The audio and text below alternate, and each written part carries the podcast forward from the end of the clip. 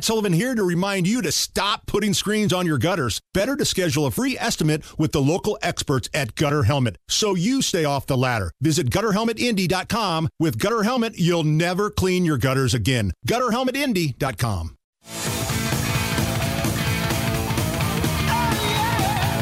It is 11 minutes in front of 11. It's Kendall and Casey on 93 WIBC. Camera's working again. Hammer's in the studio. Good morning. Follow directions from a man. Camera's working again. You're welcome. And you look great. Thank you. Now, when I came in the studio, you were just wearing like a white tank top. Why are we not doing that now with the camera on?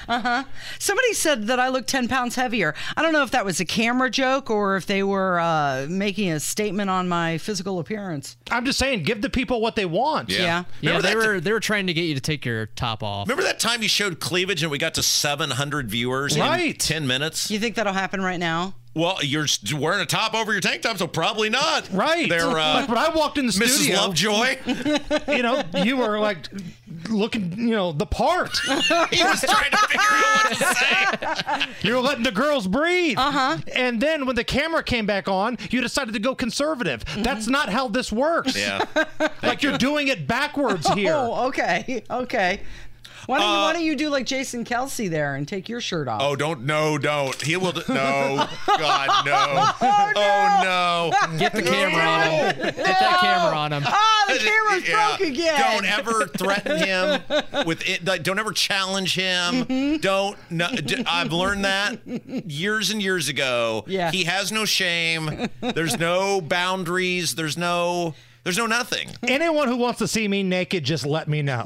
You're down. Don't threaten me with a good time, Casey. Okay. Hey, real quick, I know we're laughing and playing grab ass here, but you guys had the attorneys on for the Brownsburg situation, the student that ate vomit. Yeah. And I just want to say, I know that some TV stations have reported on that story that kind of did the bare minimum, to be honest. You guys have been all over that, and specifically you, Rob, because I know how tight you are with Brownsburg and how much it means to you.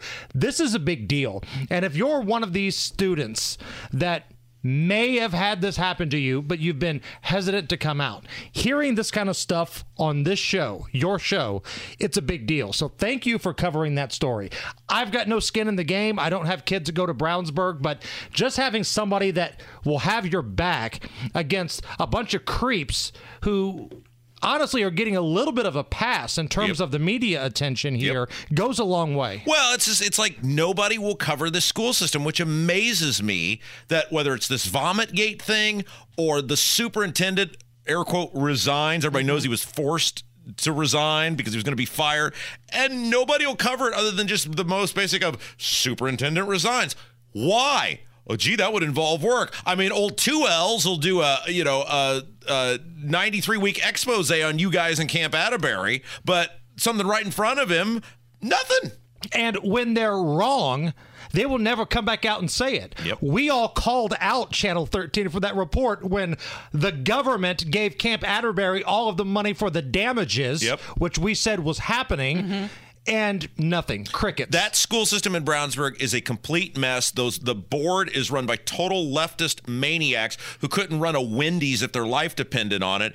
And you've got this thing with the kid being forced to eat the vomit, and then the superintendent resigns, and everybody in the media hears, this is the school system that professes to be number one, and nobody other than us seems to be remotely interested in getting to the bottom of what's going on. I'm just thinking, if I'm the parent or a family member of that student that had that happen to him, I would want somebody to stand up for me. And you guys have done a phenomenal job with that. It's a shame Casey's so selfish, because we're at 197 viewers on the YouTube. If you would just have done what Hammer said, we'd be well over 200 right now. And it's pretty selfish of you. Take my Oxford shirt off. It's called the boyfriend shirt, by the way, and you commented on it when I came in today. I said you're wearing pink. I've never seen you wear pink before. Yeah, I'm wearing pink today. So hopefully that will attract some viewers. Oh, yeah, they'll just flood over there to see your pink. I can't wait to see a woman wearing fully clothed pink when I could have seen her wearing a tank top that Rob may or may not have bought for her. Go back to something you were talking about earlier in the show. You can't stand Taylor Swift. Oh, I loathe Taylor Swift. Hate Taylor Swift. Is it because it's her, or is it because it's any performer? Well, it's both. I mean, she's especially obnoxious, and I loathe her. But it would be any performer, because even was Dua Lipa or whatever her name is. Dua Lipa. Who are some of the hip kids now? Christina Aguilera or whoever it might be. I would be annoyed by any of it. Frank Sinatra. The hip kids. Elvis Presley. So let me ask you this. Yeah.